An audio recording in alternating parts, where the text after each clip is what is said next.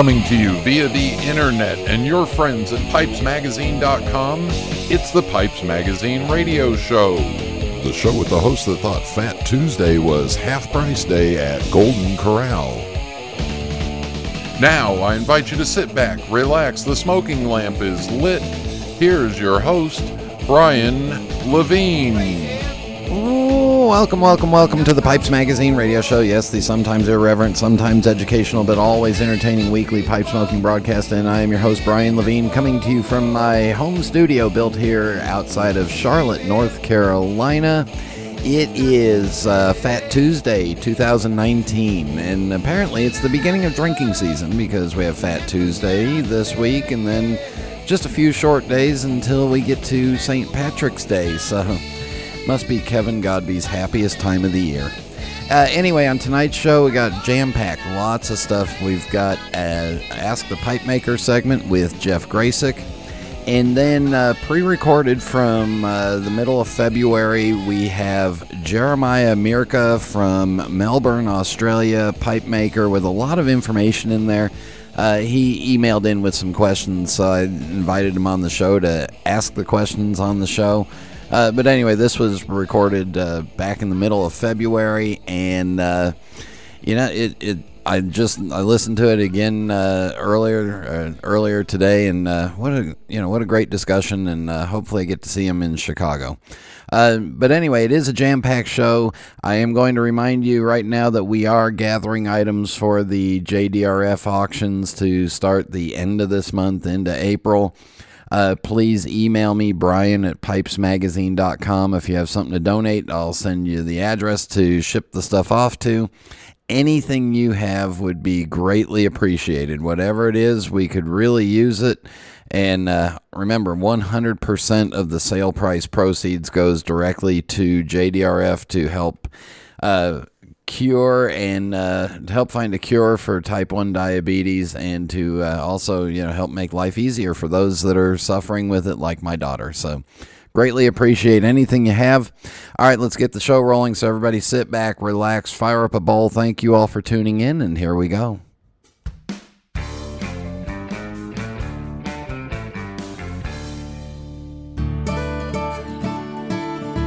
This is Phil Morgan, General Manager of Missouri Meerschaum Corncob Pipes in Washington, Missouri. Our mission since 1869 has been to produce great smoking pipes that anyone can afford. We guarantee our pipes won't be your most expensive, but they just might be the ones you smoke the most. At Missouri Meerschaum Company, we don't just sell our corncob pipes, we grow them, make them, and smoke them. Missouri Meerschaum, Washington, Missouri, since 1869.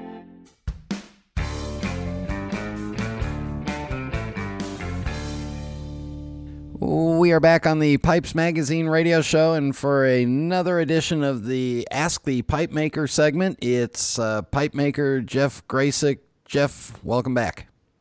Hey, thanks, Brian. All right, here's your question. Are you ready? I am. This one is big, loaded, and very interesting. Okay. Uh, and it comes from as soon as I can scroll up and see his name. There it is, Jason Smith. Who Jason sent me a lot of great stuff. So Okay. Well, hey, Jason. Uh, Jason. Uh, Jason says, "I am new. Uh, I'm new to buying pipes from artisan pipe makers. I have historically purchased factory pipes from Castello and Dunhill. Everyone always talks about engineering and artisan pipes." How does a novice look at a pipe either at home after an online purchase or show and distinguish good engineering prior to smoking?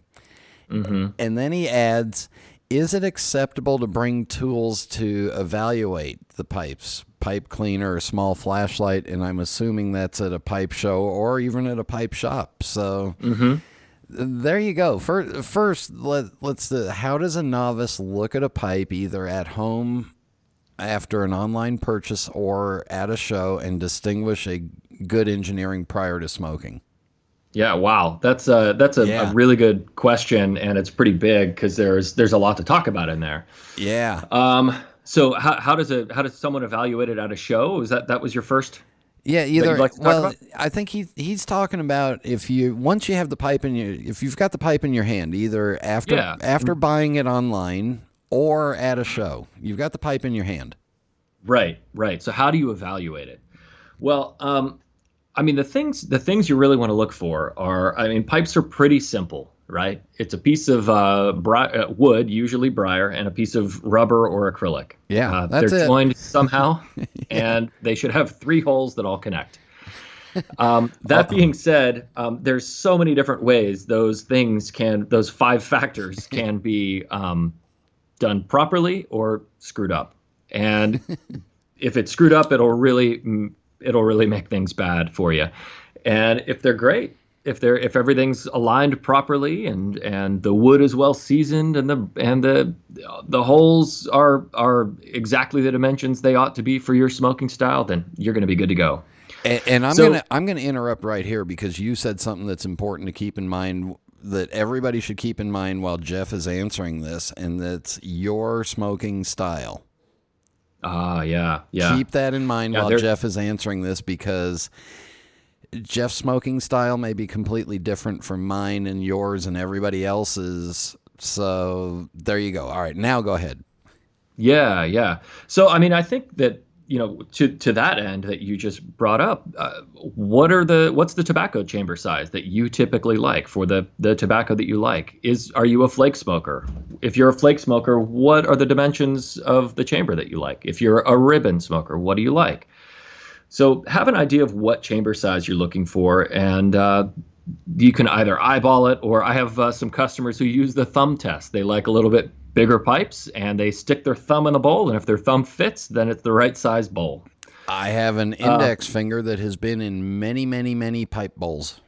Mm-hmm. Indeed. I mean you gotta that that is a tool you can carry around with you and if you don't carry it with you um, well uh, that's a different conversation. Yeah.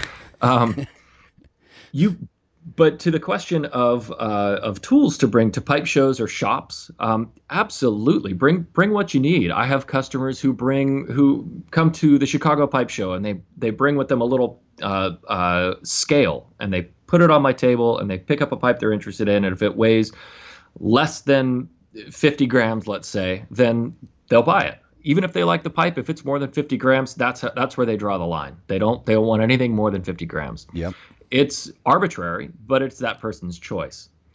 Um, the other things uh, people carry around are a set of plastic calipers, and I want to uh, to be very clear here. Bring plastic calipers, and the reason for that is if you bring metal calipers and you scratch my pipe at a show, I will be upset. You will feel feel really sorry, and uh, well, there will probably be a transaction that you hadn't anticipated. Um, and and I'm and gonna under and I'm going to reiterate before you pick up somebody's pipe off of a table at a pipe show, ask them, is it okay for me to pick this up and look at it?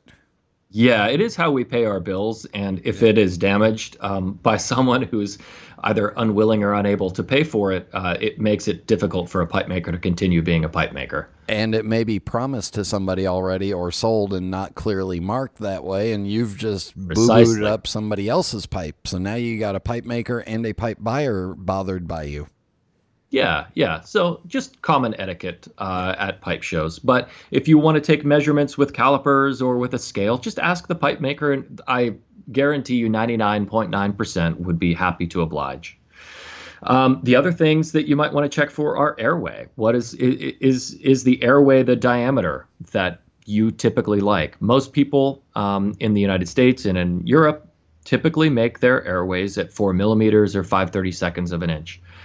Um, you can ask the pipe maker, him or herself, is this uh, wh- what is the airway diameter? And they would be happy to tell you, I am sure. Um, you can also check for yourself. Ask them if you can disassemble the pipe, or if the pipe maker would be uh, w- would they be willing to disassemble it so you can examine the internals of it for yourself. That way, you can see is the diameter uh, or what the diameter is, whether the um, airway lines up in the bottom of the mortise with the where uh, with the airway in the tenon, and it's a good way to to um, examine how sloppy the or or nice the workmanship was. Uh, if there's a lot of tearaway or chatter, uh, uh, tearaway in the wood from uh, on the inside of the mortise from chatter of the drill bit, then that shows that the pipe maker might not be as careful as you might like, and you may experience other problems with the pipe.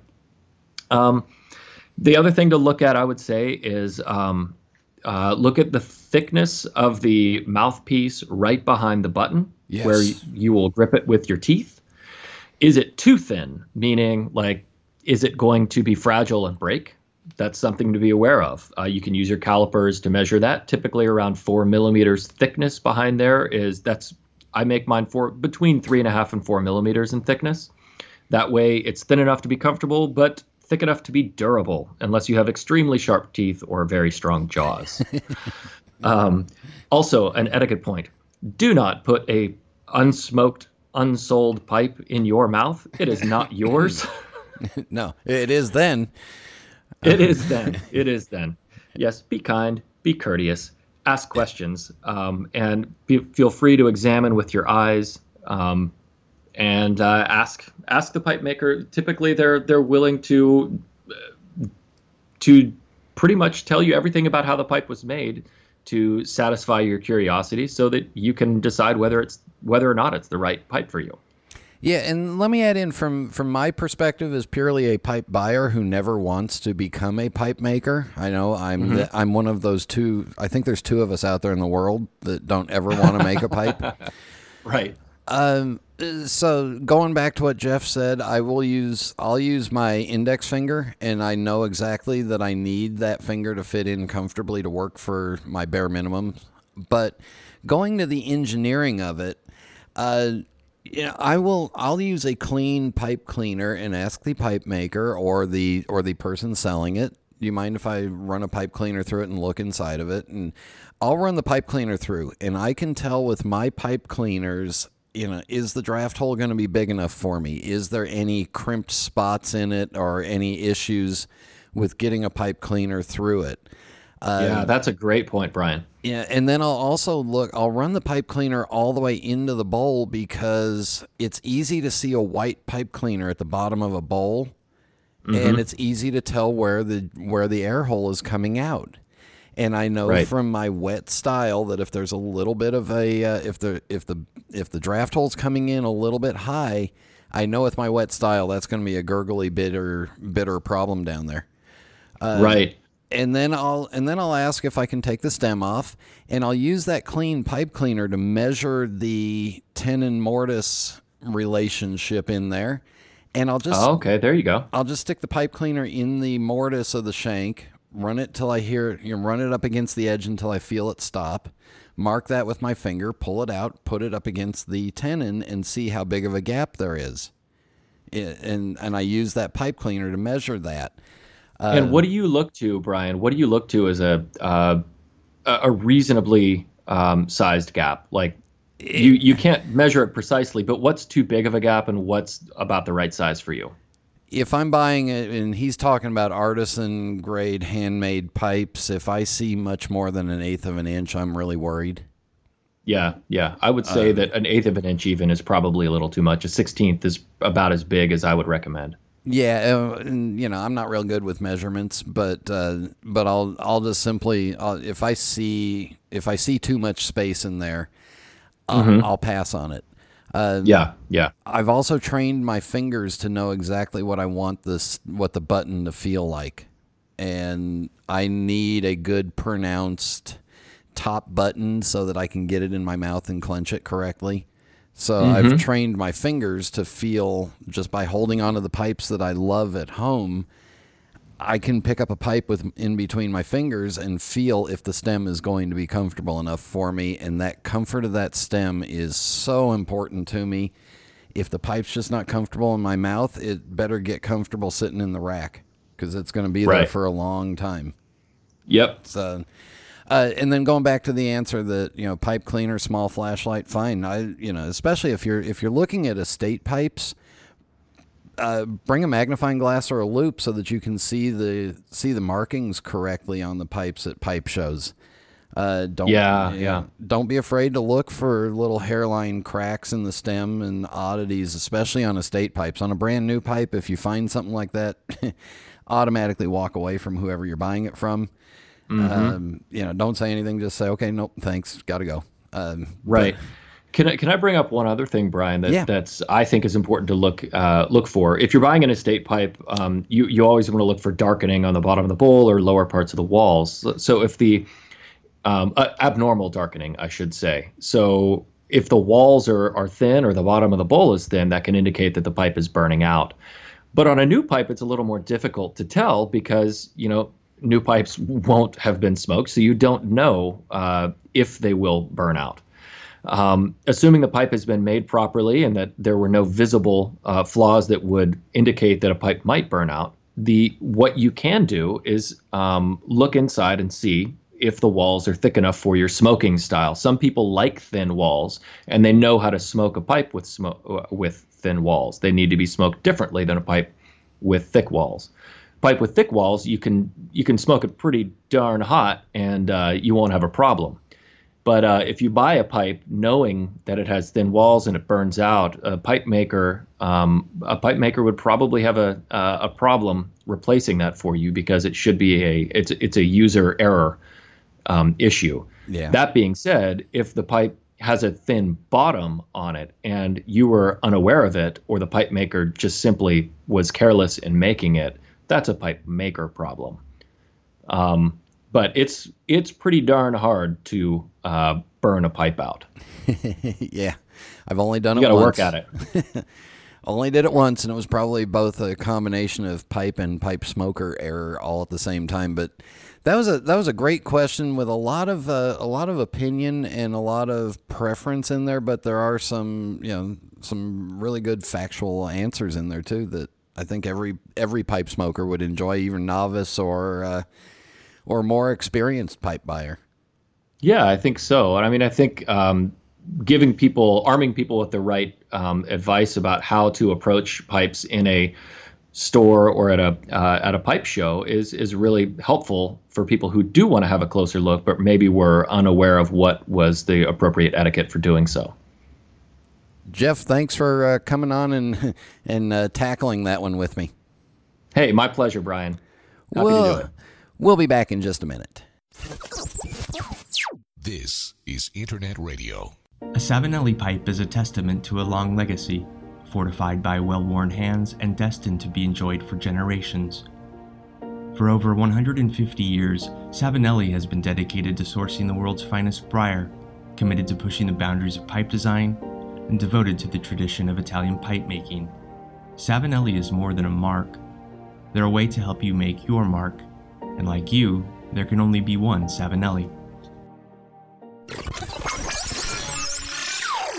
We are back on the Pipes Magazine radio show, and I believe you are the furthest person away from me that I've ever interviewed. I don't, I don't think it's possible to get any further away from North Carolina than to go all the way down to Melbourne, Australia. So, welcome to the Pipes Magazine radio show, Jeremy Mierke. Did I, did I pronounce your last name right?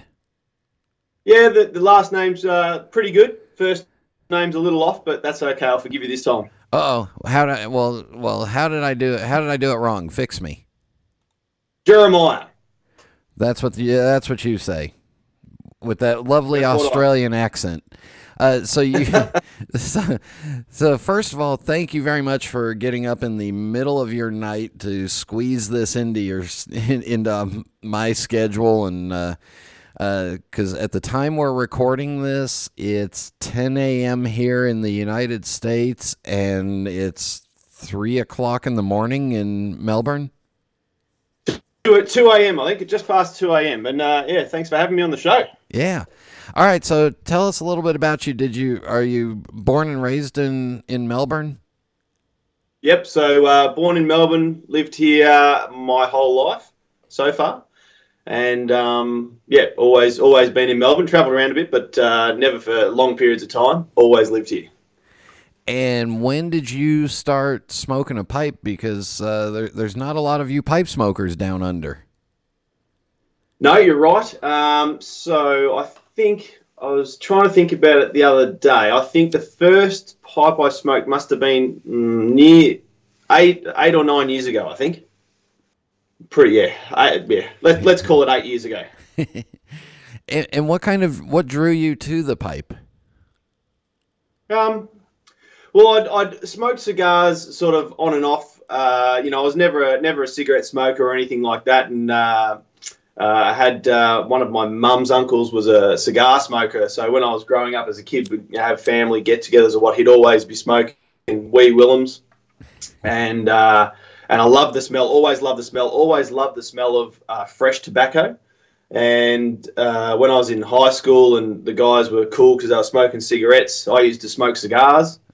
And so on and off, you know, every now and again, smoke cigars. And uh, yeah, uh, a friend of mine was smoking a pipe one day, and I smelt the tobacco and just like, oh my god, that you know, your smoke, what you're smoking is smells just like the tobacco of a cigarette before it's burnt, and that's the smell I really like, and decided to give it a go. Yeah, so you you kind of got the you got the good tobacco bug very early on, and uh, and it, it's interesting because most people when they're growing up, you know, they have fond memories of a of a grandfather or somebody smoking an aromatic tobacco, but you had the you had the cigar smell and the and the real tobacco taste. Yeah, yeah. So got had that had that cigar smell, that really sweet, rich cigar smell. So yeah, that's uh, yeah, definitely, definitely got the, uh, the the good smelling side of things and the good tasting tobacco side of things up first. Yeah, well, that's cool. Um, what did so now you're you're starting to make uh, you're you're starting to make pipes. You're making your own pipes and starting to sell them, but. Uh, what are you doing for a uh, for a full time thing that you have to get up and go to in three or four hours? Uh, so for a full time gig, I am a construction supervisor. So I uh, mostly um, in housing. So uh, work for a small family company, and uh, we build and renovate houses. So you get to well now you're supervising, but before that you were working with your hands on on uh, construction. Yeah, so I, I, I, sort of started off from a pretty young age working in construction. My dad was a carpenter, my uncle was a builder. I work for my uncle now. Um, and uh, so from, I think from, I, th- I, first started going to work on the weekends with both of them from when I was about eight years old and kept on doing it until I was in my teens and stopped doing a little bit when I was, you know, finishing high school and all those sorts of things. Uh, and then after high school, got back into it and then decided to go back to school to become a supervisor because I thought that I didn't want to be on the uh, you know on the tools and doing the physical side of things for the rest of my life. Yeah, yeah, that'll uh, that'll take a wear and tear on your body real quick. Uh, yeah, yeah. When you exactly wanted right. when you wanted to try a pipe, was there a tobacconist in in Melbourne that you were able to go to? Yeah, there was. We uh, and it's still there. Um, we still have one tobacconist, or I think there's two tobacconists in Melbourne. Uh, one's a little bit further away, but um, not too far away from where I live and where I work. There's one in uh, it's called Alexander's, and it's uh, it's predominantly a cigar shop, but they have a quite an extensive extensive range of, uh, of pipes and, and tobaccos, house blends and bits and pieces, um, and tin tobacco. Not you know outrageously uh, um, vast, but uh, certainly pipes. That you know that they'd have to have 500 pipes on display in the shop. Wow. 600 maybe. So between uh, they do a lot of Rattray's pipes. Uh, I bought my first pipe from there, so that was that was the shop that I first went to. Uh, bought a uh, Peterson Donegal Rocky straight Bulldog. Yeah. Um, and some aromatic tobacco, and but they've got they've got quite a good range, and I still go in there once every two weeks or three weeks if I'm working in and around town. Now, so you started off with some good quality pipes. Did those guys in the shop show you how to pack and load the pipe and, and get started? No, no, no. Uh, it kind of it's kind of a bit funny. They're they're not too pipey. They're more cigar uh, orientated in there. So although they were quite helpful in, in selling me a pipe and, and showing me you know bits and pieces, they did try to convince me to buy a corn cob to try and smoke as a cheap alternative just in case I you know didn't like it or anything like that. Um, and you know you're pretty hardy on uh, wear and tear if you drop it and things like that.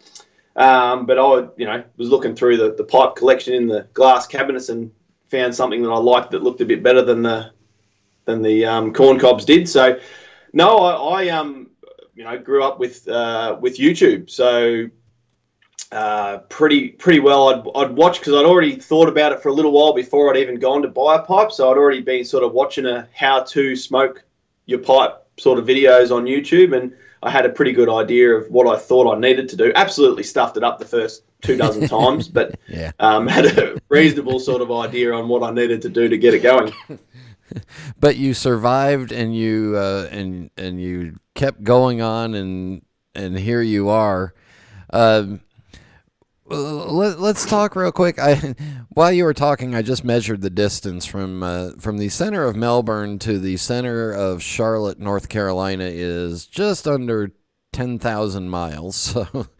That's only uh, Yeah, yeah. sixteen thousand kilometers for those of you that do things in you know funny numbers. Um, and all right, just tell everybody what's the weather like. What's the weather going to be today? Because you're in your middle, the middle of your summer. Yeah, so actually, uh, we're having a little bit of a, a cold spell, and when I say cold, I'm talking 20 degrees Celsius um, at the moment. But we've just come off having a pretty warm summer. Uh, got up, reached up to I think 46 degrees Celsius uh, for a couple of days, and we had a couple of really crappy days with sort of 85 to 90 percent humidity, and that's down uh, the south in Melbourne where we are.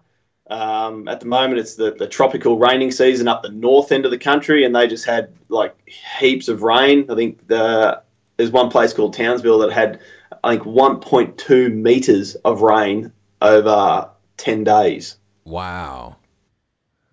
So uh, welcome to summer. four foot of rain over over two days. Yeah, yeah. All right, let's talk real qu- real quick, just so that people understand what you're having to deal with in Australia. And one of the reasons why you probably don't see too many other pipe smokers is uh, at your local tobacconist. About how much is a 50 gram tin of tobacco? I think the current price is about 84 Australian dollars. Uh, and this is uh, this is the middle of February, so we'll just do a quick conversion here of uh, into U.S. dollars so that everybody can understand that um, that's about sixty U.S. dollars for one fifty gram tin, That's right. Yep. and and it's not aged uh, for yeah, right. it's not aged for twenty years in a uh, in a sealed No, environment. It's just Nope. fresh off the boat. If- Pretty pretty much. So if I went down to my local tobacconist and got 50 grams of Peter Stokkebye Luxury Navy Flake bulk, that's how much it'd cost me for 50 grams. Yeah. So, um, word to the wise, if you're going to Australia, which is on my bucket list, uh, bring your own tobacco with you. Most definitely. How is the uh, selections of tobaccos uh, at a at a tobacconist? Has that changed because of the tax laws, and have some tobaccos disappeared? I don't think the t- tax laws have really changed what we can and can't get. From what I understand, though, we have some pretty rigid import uh, issues with getting lots of tobacco. Like we don't have a very vast range. Um, and I had talked to the guys at my local tobacconist about you know getting different blends and bits and pieces, and their sort of hands are tied with what the importers will actually bring to Australia.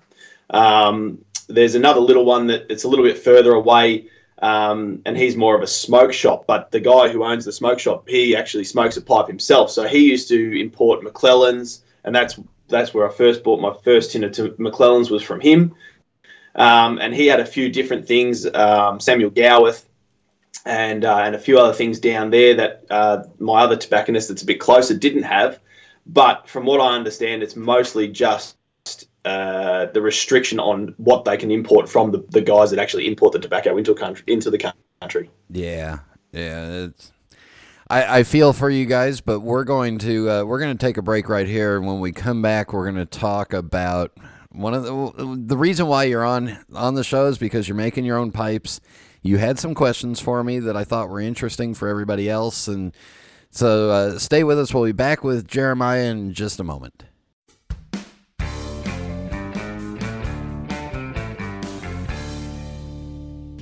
Have a look in your tobacco cellar. What do you see? Think of what you smoke, what you age, what you're drawn to in a blend that keeps you wanting more. That's your taste. And whether you know it or not, you've been leading that expedition since you first picked up a pipe. Just by smoking what you like and liking what you smoke. But the funny thing about taste, it changes, and you need a wide selection to accommodate it. We at Smoking Pipes know this, and you know it too. So whether you're searching for a tried and true favorite or a singular boutique mixture, we're here to help you navigate the voyage of your evolving tastes. But you're still at the helm. Smoking Pipes, in faithful service of the hobby.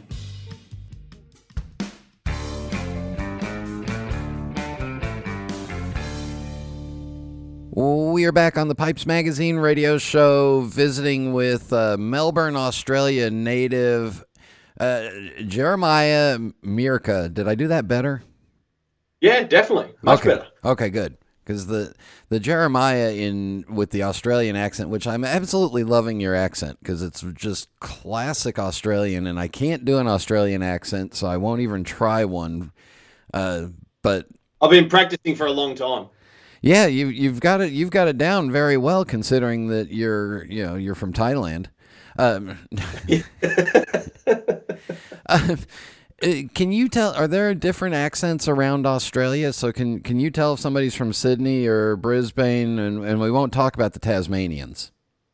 Yeah, uh, Tasmania's not so much, but uh, Brisbane, and it's not really the accent doesn't change much. They just say some different words for different things. You know, like you know we call flip flop thongs. Yeah. And they might call them something else. And, you know, we call um, your swimming outfit bathers and they call them swimmers or togs. So it's usually just different words that will, uh, will, will separate us a little bit. And you can usually tell where they're from. Uh, so I, will just we'll just talk about this just for a second. But I, I grew up in California where flip flops were thongs, T H O N G S. They're thongs here. And then you move to the East Coast and they're flip flops. And a thong mm. is a whole different thing with one strap that yeah. goes in a very discreet spot. Well, if you think about it, they kind of look the same, but just worn totally different. Yeah, they're just going between different places. Um, yeah. Anyway, I don't want to see any of them on any men whatsoever. That's my theory. No, no. Yeah, yeah. No, no, definitely. All right, so uh, let's get back to pipes. When did you start making your own pipes? So I, I the first pipe I made was about it wasn't that long after I started smoking a pipe. Actually, it was about that sort of eight years ago, and uh, my brother-in-law uh, had uh, was collecting some pipes um, from his grandfathers, and and uh, and some friends had given him some pipes, and uh, and I sort of started smoking, and he's the one who's sort of led me in the right direction on where to go because he had occasionally smoked a pipe in the past, and he's like, oh, and you've got to go down there, and you've got to get this tobacco, and you should be pretty right. Um, so when I started smoking a pipe, I'm like, well, I reckon I could make one of these. So I bought some briar, and uh, the first pipe I made was for him. And it came out with a with a big hole for the tobacco and a small hole for the smoke. Big hole for the tobacco, small hole for the uh, the smoke. I used a pre a pre bought stem. I actually made it was a, like a diamond shank, diamond bowl freehand that I used some fairly rudimentary tools um, uh, with a pre-made stem um, that I got. I bought it all from Pipe Makers Emporium when they were still around and not bought out, and uh, it actually turned out pretty reasonable, I think, for a first pipe. And now, how many pipes a year are you making, and where are you selling them? So, um, so I, I, sort of did a bit of on and off um, pipe making. I made a few for myself, and then I sort of stopped, and I, I, had a bit of a break from smoking a pipe too. And you know, life got in, in the way, and and bits and pieces. Um, but I got back into making pipes last year, at the start of last, about this time last year, and uh, I'd never sold a pipe before, uh, and I made uh, I made one for myself. And uh, a friend of mine from Australia, he said, "I want you to make me one." So I made him one, and then I made a second one, and he bought both of them. And he's like, "You got to keep on going now. That's it. You can't stop." Um, and so last year I made and sold 36 pipes. Yeah. And I think I made about 40. There's a couple of shot pipes in there that, uh, you know, were over drilled or had some issues uh, that did, you know, a bit of stuff ups, but they still smoked pretty well. Um, and yeah, so 36 uh, by Christmas time last year, and they were mostly sold. Uh, some are friends of friends, but mostly sold uh, via Instagram. There you go, and you and you call them bullfrog pipes. Yeah, bullfrog pipes. You know, I've been called bullfrog my whole life because of my name and the song. Jeremiah was a bullfrog. Um, so it was just sort of when I the first pipe I made all those years ago, I, I engraved a frog onto the bottom of it, and uh, and it just all went from there. Well, I can't I can't wait to see you in Chicago at the pipe show. Then we can meet, and then I can say Jeremiah is a good friend of mine. And uh, and, and so look, you at, do know everyone knows the song. Everyone knows the song. yeah, yeah, and my my sister had a girl had a boyfriend named Jeremiah, so we used to just refer to him as the bullfrog. Um, There you go. then at one point he got very puffy and large like a bullfrog. Um, See, the name definitely fit then. Yeah, you don't look like a bullfrog. You look more like a mountain man. So it might be a, a mountain frog. yeah, just that just that strange mountain variety. Yeah.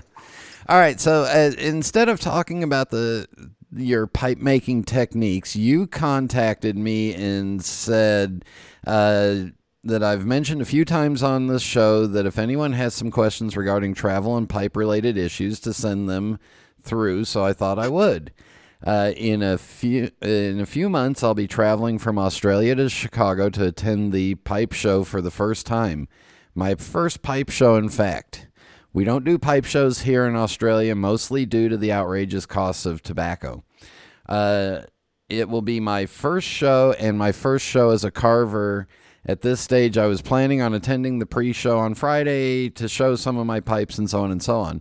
So I thought instead of answering these questions privately in an email to you, you ask me whatever you want. I'll give you my opinion. And remember, I'm the leading expert on my own opinion. And uh, we'll put it out there for everybody to hear. So fire away with Sounds your uh, fire away with your questions. Okay, so I think well, the first sort of question that I I had was obviously never been to a pipe show before. Um, as you know, as I said, we don't do pipe shows because there's not that many pipe smokers here, and there's there's certainly not very many carvers. So, um, uh, as a carver, and I'm, I'm bringing some pipes over. Um, you know, whether it was worth getting a table at the show and to, to have my pipes there to show my pipes. I'm, I'm sort of limited to how many I can make uh, because I'm only a part time carver. So, you know, if I say have 10 pipes and I sit there and if, if all if all goes well, I send sell 10 pipes, you know, and half of Saturday, I've got a table there or, or whatever. So, whether it was worth having a table or just going to the pre sale show on the Friday and then enjoying the show for what it was on the Saturday and Sunday. So here's my advice for anybody that is exhibiting first time at a pipe show, and it doesn't matter what you're what you're selling. Uh, the first time you're going to exhibit at a show, people are not going to be familiar with you. They're going to look at you a little weird, uh, and they and they just they just don't know you. So it's a first time exposure kind of thing, where you know I think you would be you know, I think you'd be lucky if you sold a couple of pipes. But again, people are just, they just don't know you. So they want to get to know you. They want to get to see you. And it's kind of a, a marketing exposure kind of thing. And then the second time they see you, like next year, then you're, you're then, you know, you're, you're, you're, a, you're a best friend and an old friend and they remember you. Uh, but the first time they just kind of look at you a little strange. So, in your situation, coming to your first pipe show ever, and you know, not I, I, I'm going to venture to guess that you're not coming over here to make it a profitable experience because the airfare from Melbourne to Chicago and all that travel and everything is, yeah, you'd have to sell an awful lot of pipes to cover that part. Yeah, yeah, you could pretty comfortably say that I wouldn't recover the airfare Yeah. in the sale of my pipes. Yeah. Correct. uh, I would I would highly suggest that yes, you you know you, you you make sure that when you're out in the smoking tent on Thursday and uh, Thursday and Friday night and Saturday night that you have your pipes with you to show. Uh, get up early, get a half table at the pre-show and put your pipes out and spend the entire day of the pre-show with your pipes out at a table talking to people meeting them showing your pipes but i think more importantly for you as a new attendee to a pipe show take that saturday and sunday and don't get stuck at a table walk around see pipes talk to other pipe makers show them your pipes because yeah, and then you got you got a whole bunch of experts sitting right there that can that are willing to, you know, in most cases give you a quick little review, give you some tips. um you know, but again, spend the time walking around and seeing what's going on.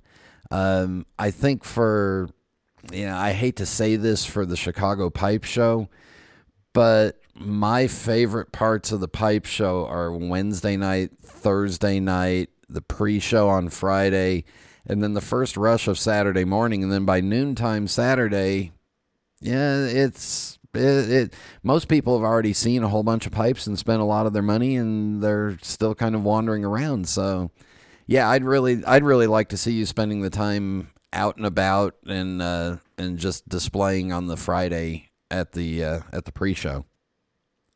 Well, that's that's pretty much what I'd sort of heard and come to, and I that's why I hadn't booked a table. Um, is because uh, you know from everything that I talked to and I, uh, in my correspondence with the organisers and all the bits and pieces, they sort of suggested exactly the same thing. Um, and uh, as yeah, yeah, exactly as you said, you know, I've got limited exposure so far, so um, you know, there's not a whole whole lot of people that is going to know me in it, and I really want to enjoy the pipe show for what it is because it's my first one. So, um, and also I made sure that I was going to be there early enough, so I'm going to be there from Tuesday. So, so you'll you'll even be over the you know, jet lag maybe by Thursday or Friday. Well, I should be because I land in Chicago on the Saturday before, so um, I'm going to be there for. Uh, I'm going to be in Chicago for two weeks, so yeah. I should be well over the jet lag by the time it starts. You'll even be talking like a local by that time.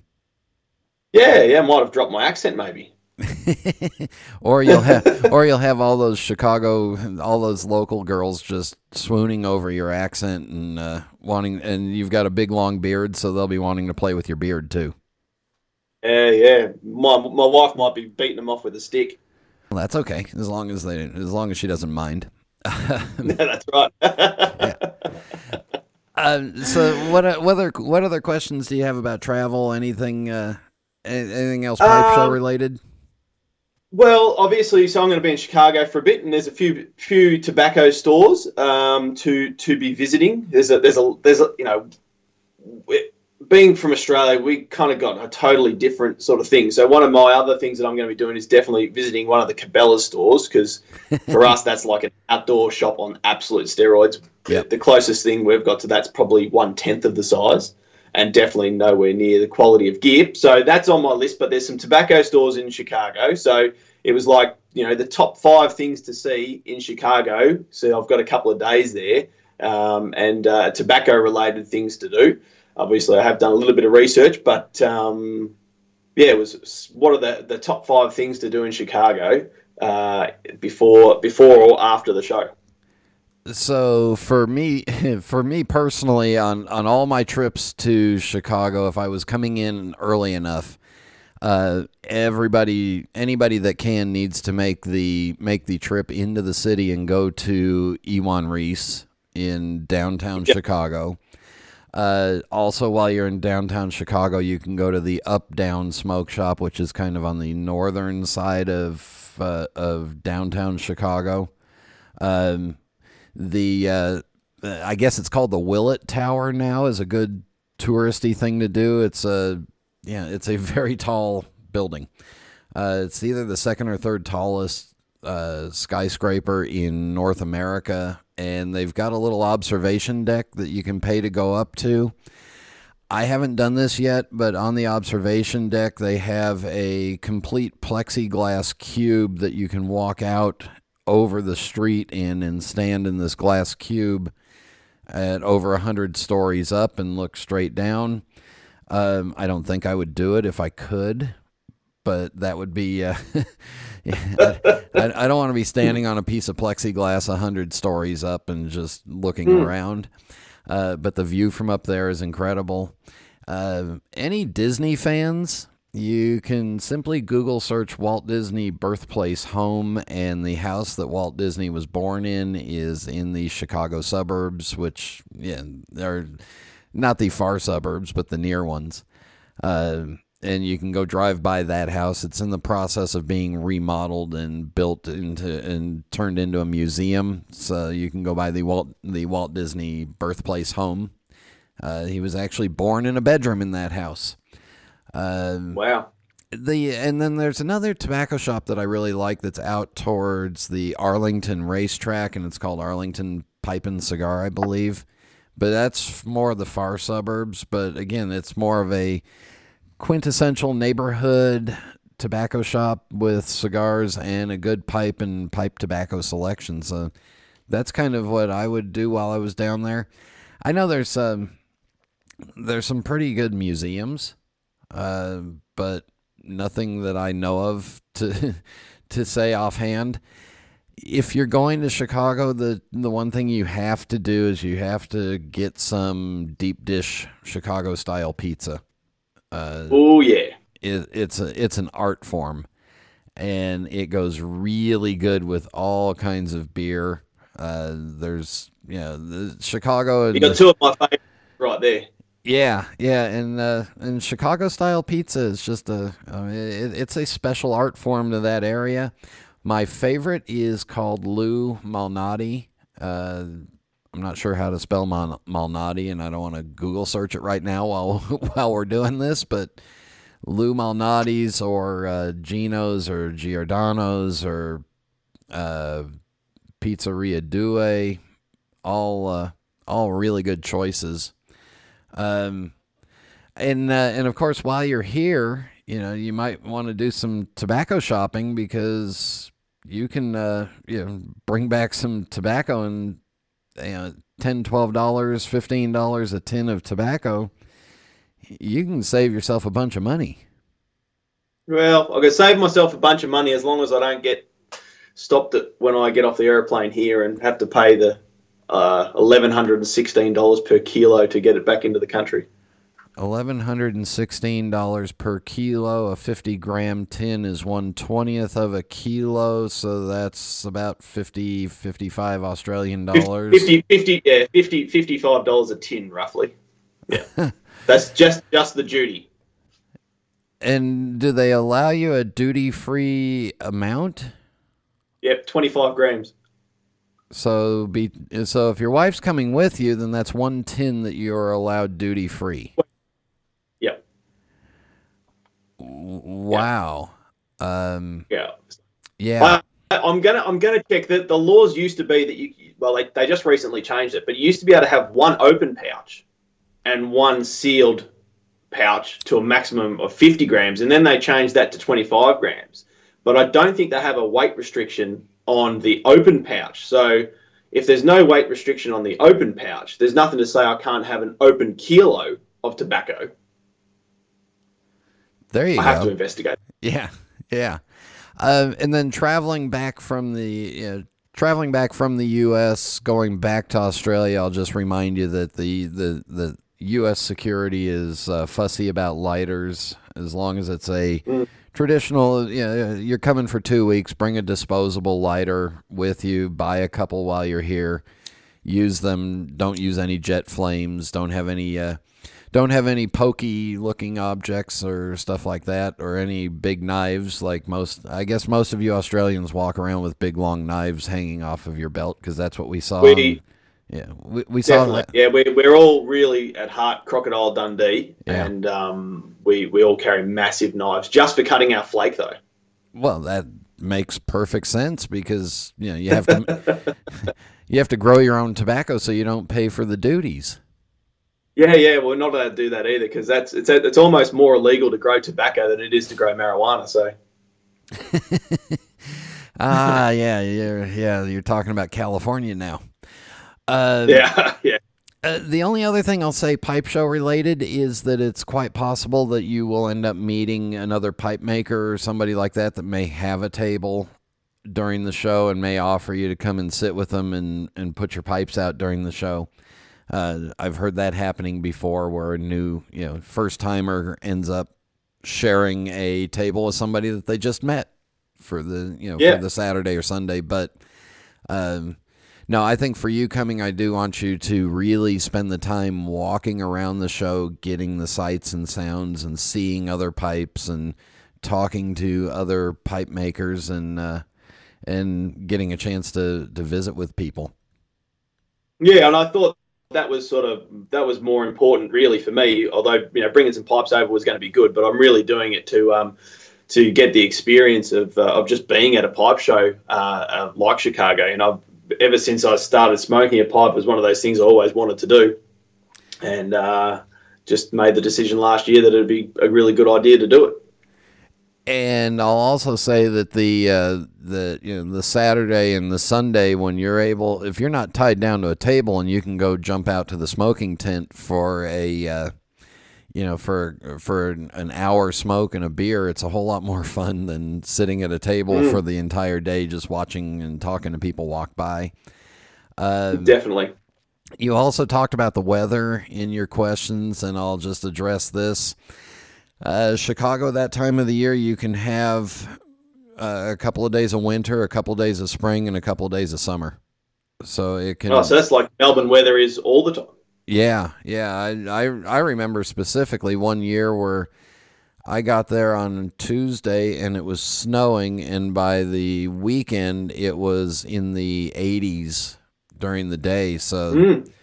Uh, and, and then I remember one pipe show about two years ago where they ran out of uh, propane for the heaters in the smoking tent, and it got down to about 45 degrees there on Sunday night, and we were freezing to chilly. death. Yeah, yeah, especially for me. I don't do anything below 60, so Mm. Yeah, well, so I'm, I'm due for a winter break now. It's uh, we've had a pretty hot, long summer, um, so I'm, I'm I'm happy for it to get a little colder. And I'm happy for it to get warmer, and that's why I'm trying to spend as much time in Florida and the Caribbean this winter as possible. Because, ooh. Um, anyway, Jeremiah, we will wrap this up with the fast five final questions. No right answer, no wrong answer, just whatever comes to your mind. Are you ready? Sure, let's go. What is your favorite pipe? Uh, the one I'm smoking at the moment, which is uh, one of my own shop pipes, actually, it just it loves uh, smoking luxury navy flake. It just once you've lit it, it just stays lit, and uh, yeah, it's a great little smoke. And what is your favorite tobacco? Uh, same thing. The one I'm smoking at the moment, I, I like uh, a lot of different blends, but at the moment, I'm, I'm yeah, I've got an aged tin of luxury navy flake that I, I cracked open about two weeks ago, and I, I just can't seem to stop smoking it. So um, that'd be my favourite at the moment. And what is your favorite drink? Um, I, I really like beer, uh, craft beers mostly. Um, but uh, if I had to say what my absolute favourite, and and while I was having a pipe, I'd have to say coffee. There you go. Uh, I'll make one other suggestion while you're in Chicago traveling around. There's a company called Binny's Beverage Depot, B I N N Y S. Huge selection of craft beer, wine, liquors, all kinds of stuff, and all at really good prices. So you can stock up for your hotel room while you're while you're out uh, traveling around. Just stop by Binny's. Um, Perfect. when it's time to relax, do you prefer a book, a movie, or music? Um, I'd probably have to be a 50-50 between music and a and a movie. And then finally, do you have a favorite pipe smoking related memory that we haven't talked about? Um, I don't think so. Really, I think we've covered off most things. Yeah. Um, you know, I think one of the well, uh, it's not. Let's say that there's not a memory to be had yet, but uh, shortly uh, we're going to be having International Pipe Smoking Day, and as far as I know, it's the first time that there'll be actually a reasonable sized meetup um, in Australia. So, um, me and a couple of uh, my pipe smoking friends here, we organised an event, and we've got 20 blokes going there. um, and that's sort of the the biggest sort of pipe meetup that we've uh, that there seems to have had, and uh, following that, a couple of the other um, states in uh, in Australia sort of jumped on board too, and they're all having pipe meetups on the same day at the same time. So for International Pipe Smoking Day this year, um, we look like we're having pipe meetups sort of dotted all around Australia, which is going to be pretty cool. Oh, and you guys get to do it during the warm weather too, so that's even better. Wow. Yeah. Yeah, so we, we had to move it to to the Saturday because it's pretty hard getting everyone together on a Wednesday night. But uh, on the Saturday after um, International Pipe Smoking Day, which is, I think it's the 23rd, yeah, we got uh, at the moment, you know, we can sort of average it might be 25 degrees Celsius, perfect beer drinking weather, and uh, yeah, plenty of pipes and uh, pipe tobacco to go around for everyone. Ah, well, it sounds like it'll be a lot of fun. Uh, just real quick, where can we go to see your pipes and see your uh, Instagram and all that stuff? So Instagram and Facebook, uh, both just Bullfrog Pipes. Um, Instagram's got most uh, the most stuff. Uh, Facebook page does have it, um, but uh, it's only just posts that I've put on Instagram that share to Facebook. So um, Instagram's definitely the way to go to see to see all of them. Well, I'm looking forward to seeing him in Chicago, and looking forward to uh, to having a beer with you, and then calling you a friend of mine. So, uh, Jeremiah, thanks for uh, thanks for getting up early or staying up late or whatever you did, and uh, hanging out with me. Uh, thanks very much for having me on the show. And we'll be back in just a minute. Being at the forefront of craft tobacco production for over 20 years. We've been involved in some rather interesting projects at Cornell and Diehl. From the Cellar series to the Small Batch project, we're extremely proud of how far we've come. So, moving forward, we wanted to take it back to basics, and that's what the Burley Flake series is all about. Burley is an underrated varietal, but there is a ton of nuance there. Using various condimental tobaccos to accentuate different aspects of the air cured leaf, each blend in this series is intended to showcase different individual subtleties inherent to Burley.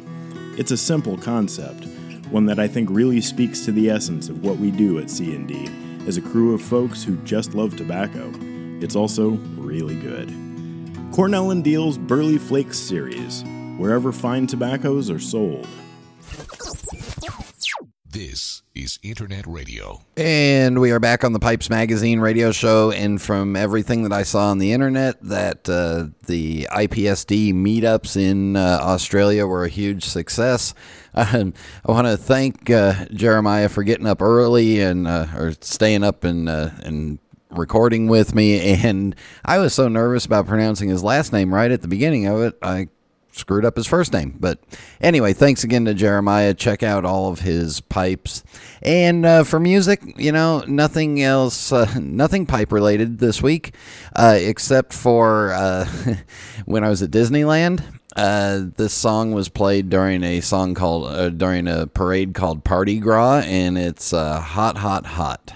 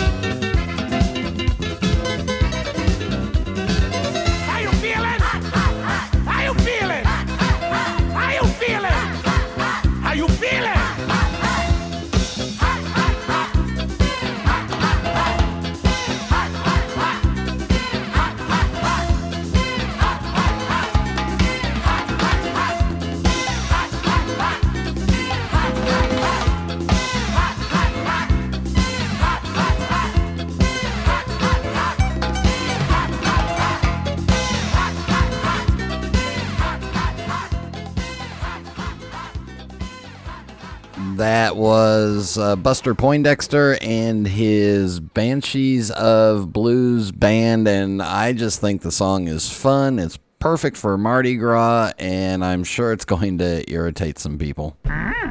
Message from the dark side there is. And remember, if you have comments or questions for me, email me, Brian at pipesmagazine.com, or reach out to me on Facebook or travel related stuff, which I've had a lot of you lately. So thank you very much. But that's brian.levin at mei travel.com. And in the mailbag, going back to last week with uh, Dan Spaniola of Paul's Pipe Shop. Uh, Casey Ghost writes, a real good show. Paul's Pipe Shop is an institution among pipe smokers. I'm not sure how old Dan is, but I suspect he is at least 70, and you have to wonder how long the shop will survive when he is gone. Maybe he's got a son. And then, uh, yeah, and he does have a son, uh, a couple of them. Uh, and then uh, Casey Ghost says, ah, old blue eyes, the man can really sing. And then uh, Mo Smoke says, Brian, great show as always. Dan's story is amazing. Uh, changing the subject, I wanted to do a shout out and thank you to James Foster and the members of the Austin Pipe Club for the warm welcome I was given as I crashed their monthly meeting. I was visiting Austin for a conference and learned of their pipe club from the Pipes Magazine website. I looked up their page and saw that they were meeting while I was there. I emailed uh, James to ensure it was okay to drop by, and the rest was history. I had a fantastic time chatting pipes and tobaccos and was impressed to learn that James was a writer for the magazine as well. It was a great evening that I'll not forget. Also, thanks to Pipe World for hosting the gathering. What a super and welcoming staff they have, Mo. Mo, glad that worked out. Uh, yeah, and anybody, if you're ever traveling, if you're coming through the Charlotte area, reach out to me. If you're going on the road, check out Pipes Magazine and look at the uh, Pipe Clubs section of the forums and see if there's a pipe club in your area. All right, this show is rolling really long, so uh, we'll just get to uh, rant time next.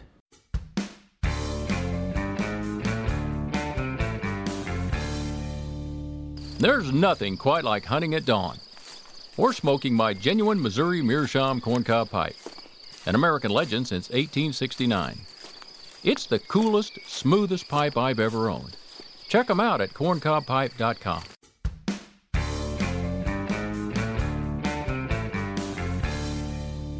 Cowboy. Cowboy.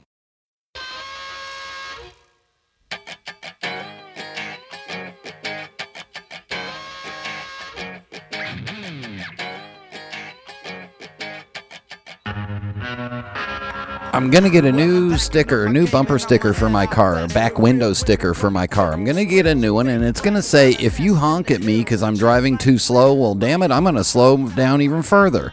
That's right. If you honk at me or flash your lights at me or get up on my tail because you don't like the speed I'm driving or maybe the speed that I'm taking a turn at, well, you're gonna kiss my butt because I'm gonna drive even slower.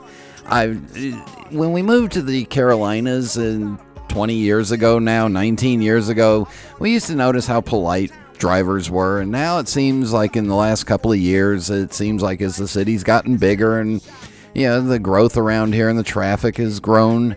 Well, it seems like more and more people like to use their horns to remind you that you might be driving too slow for them. Well, guess what? Uh, you're going to get the speed limit out of me. You get up close, uh, you're going to get the speed limit. You get you know, you get on your horn and honk. I don't give a shit. Uh, you're going to get the speed limit from me, and you can just sit back there and enjoy the view of my cute little car while I'm driving even slower, or perhaps even more irritating to you. So either way, go ahead, honk all you want. You're going to get the speed limit out of me, and that's it. Uh, now, I don't mind driving fast because that's why I've got the car. But uh, if I'm irritating you by driving too slow, you're going to get even slower. So just keep, go ahead, honk, go ahead. Yeah, won't bother me at all. You'll just see a little bit better view of some of the other stickers, including the Mickey Mouse stickers on the back of my car. So there you go. All right. Uh, remember JDRF auctions, so email me, Brian at pipesmagazine.com. Uh, please keep sharing the Pipes Magazine radio show out with all your friends, your family, your enemies, whoever it is. iTunes rating or reviews, we much appreciate those. And with all that, this has been a jam packed episode. So thanks to uh, Jeff Gracik for doing the Ask the Pipe Maker. Thanks to Jeremiah for coming on. And uh, thank you for listening. Until next time.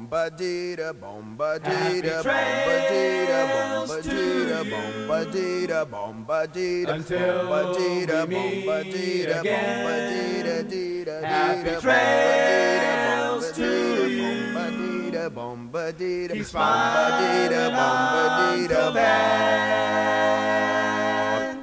Who cares about the clouds when we're together? Just sing a song and think about sunny weather.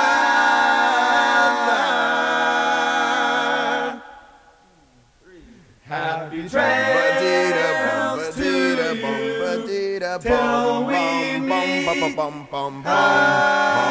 again. The time allotted for me to give a damn has expired.